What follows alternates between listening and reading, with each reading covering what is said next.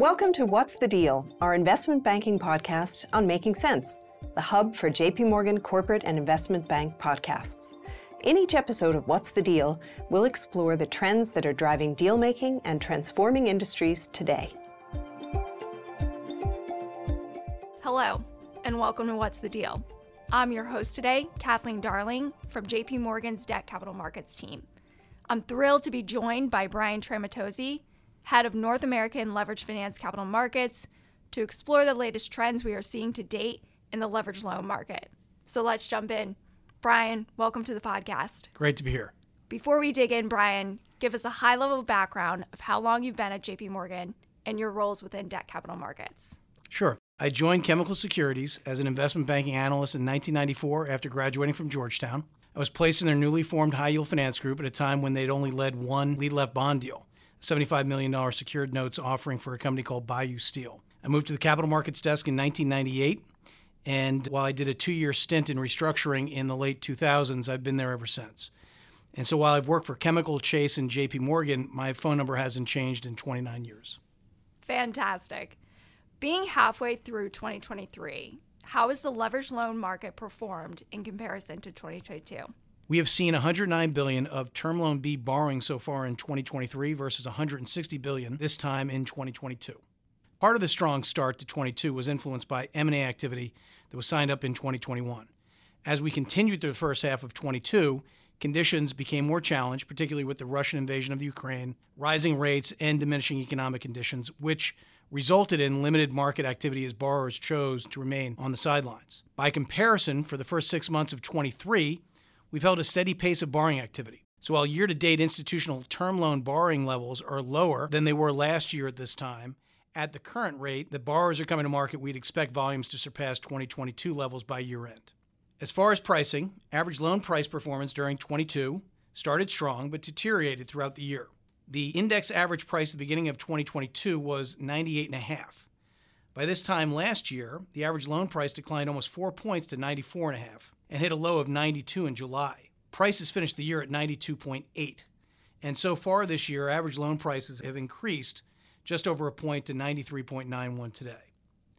As for supply dynamics, by this time last year, borrowing activity was predominantly M&A driven, with 57% of activity. This year, M&A comprised only 15% of borrowings, while refinancing makes up 72% of activity. You mentioned refinancings making up the lion's share of borrowings. In the leveraged loan market alone, there is approximately 600 billion of maturities coming due from now until 2026. For companies with upcoming maturities, how should they be thinking about coming to market, especially as there continues to be volatility driven by macro events? So only about half the maturities you reference occur within the next two and a half years, approximately 300 billion through 2025. That is what we see as the immediate addressable market. Although some borrowing activity this year has been to address 2026 maturities as well. Our views on the urgency to refinance differ client by client based on their liquidity profile, ratings, risk tolerance, and more. Generally, we see conditions today as favorable, and the unknowns related to the economic outlook and geopolitical risk are serving as a catalyst for many borrowers to go to the market now. And going off of that, what would you say to companies then that are thinking of waiting for potential rate cuts at the back half of this year into next? The forward SOFR and Treasury curves demonstrate the market is anticipating declining interest rates as we move into the second half of the year. That decline very well could result from economic stress and central bank stimulus. If we are in a recessionary environment later this year, we would anticipate spread widening across all loan ratings categories.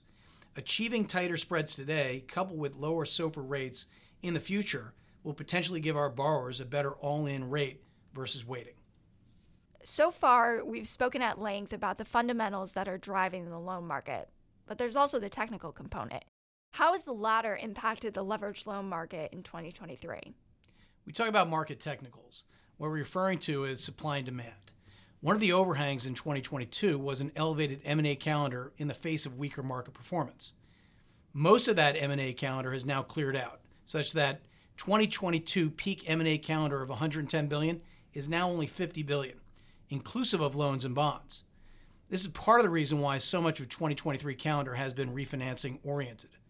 What we see as strange to technicals today for lenders is as follows. First, loan mutual funds experienced healthy inflows in 2021 and the beginning of 2022 due to rising interest rates. As interest rates start to fall, we could expect to see some capital to leave mutual funds. Second, CLOs make up about two thirds of the 1.5 trillion institutional term loan market. CLOs have fixed maturities and reinvestment periods.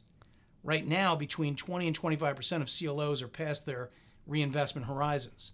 That increases to about 40% by year end. As such, loans with a concentration with older CLOs will find it challenging to extend those maturities and will require new lenders to backfill non extending CLO lenders. This could weigh on new borrowing and refinancing activity as we proceed through the remainder of this year and into next. Brian, this was a very comprehensive overview of the leveraged loan market to date. Thank you for joining us. It was a thrill being here. And thanks to our listeners for joining. You can tune in tomorrow, Thursday, June 1st, to hear our update on the high yield market to date. Thanks for listening to What's the Deal. If you've enjoyed this conversation, we hope you'll review, rate, and subscribe to JP Morgan's Making Sense to stay on top of the latest industry news and trends. Available on Apple Podcasts, Spotify, Google Podcasts, and YouTube. To stay ahead of the curve, sign up for JP Morgan's In Context newsletter, packed full of market views and expert insights delivered straight to you. To subscribe, just visit jpmorgan.com forward slash in hyphen context. This material was prepared by the investment banking group of JP Morgan Securities LLC and not the firm's research department. It is for informational purposes only and is not intended as an offer or solicitation for the purchase, sale, or tender of any financial instrument.